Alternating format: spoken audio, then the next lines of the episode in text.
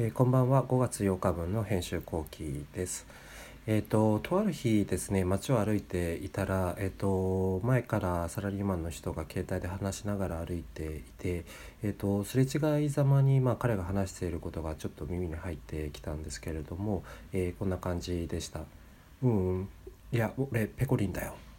と言っていて、で思わずちょっとクスッと笑ってしまったんですけれども、まあ、よくよく考えてみるとこれそれって、まあ、外に出してはいけない類だよなというふうに思った次第です。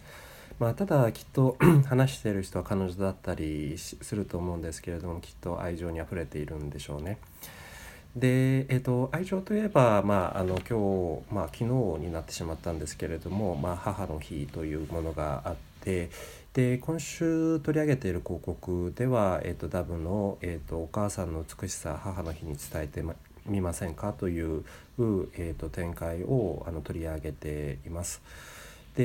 えーとまあ、これを見て思ったこととしては、まあ、あの単純に言うとそのイベントと連動した、えーとまあ、画像をアップしてする、まあ、ソーシャルキャンペーンみたいなものだと思うんですけれども、やはりそこはダブっていうこともあって、あのちゃんとそこら辺をブランディングした形で、えーと、ソーシャルにそのブランドのメッセージをうまく伝えられるような形で設計しているなというふうに感じました。では、えーとまあ、どのようにそれをしているのかというところをコミュニケーションの構造から、えーと、見ていきたいと思いますまず、えーと、想定目的としては、まあ、既存カテゴリーの新規ユーザーを獲得というところで、まあ、ここは、まああのー、やはりそういう母の日っていうところをうまく、あのー、活用しながら展開しているというところもあるかなと思っています。で、えっと、想定ターゲットとしてはあの母の日のプレゼントを検討している人たちで、えっと、デモグラフィックスはにじゅうだいさんじゅうだい女性学生会社員で、えっとまあ、あの感情のところで、えっとまあ、重視しているポイントというところとしてはつながりですとか満たされる感じ、それに洗練というところが入ってくるのかなと思いました。でインサイトとしては、まあ、やはりその母の日ということもあって日頃の感謝の気持ちを伝えたいというふうにしています。で、えーと、相当プロポジションとしてはダブで、えーと、感謝とともにあのお母さんに美しいということを伝えられるというふうにしました。で、えーと、想定メッセージとしてはあの美しさに気づかせてくれるダブと認識してほしいとしています。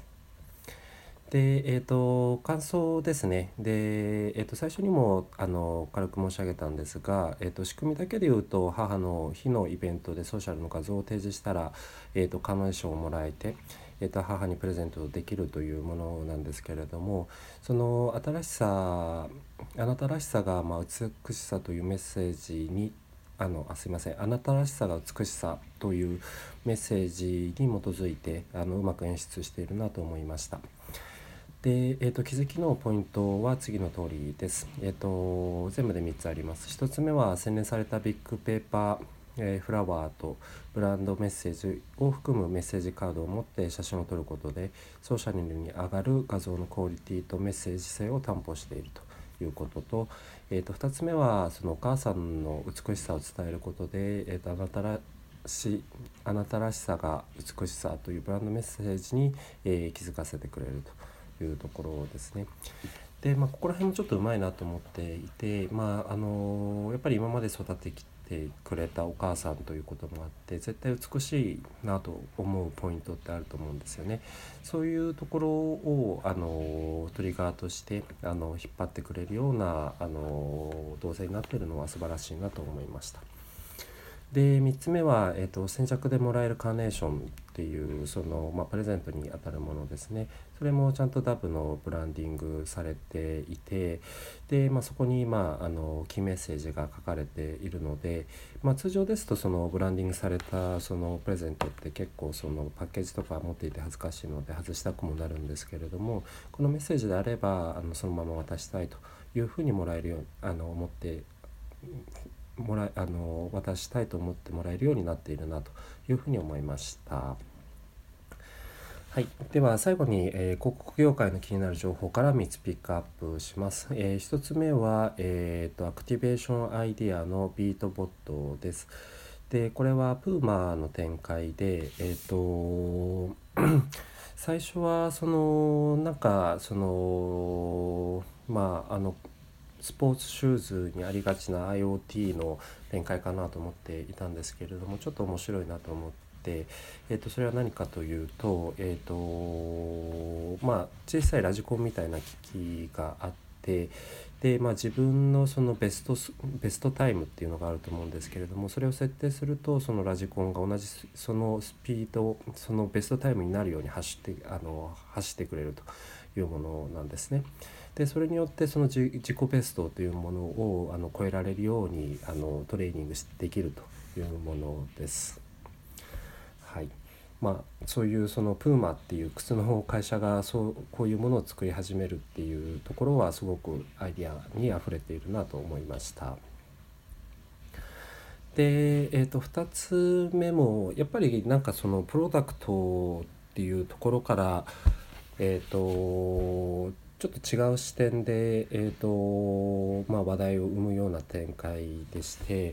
でこれはアドウィーク の, あのケンタッキーの展開で、で、えー、とネイルの、まあ、塗るやつですね。でこれがその ケーエフシー ならではのその舐めるとそのチキンの味がするというものなんですけれども、まあ、これもそのもともとはエイプリルフールネタで、えー、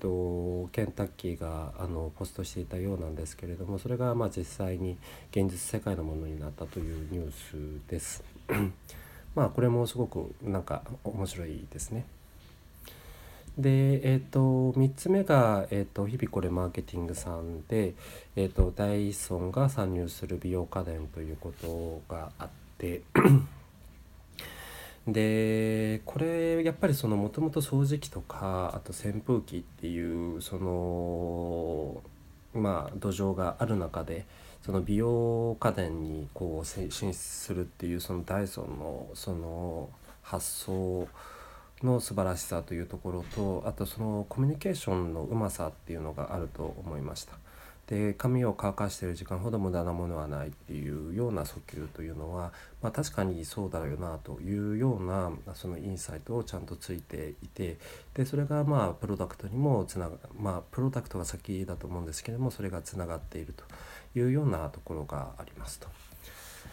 はい、えーと、以上が今週分の、えーと、編集後期でした。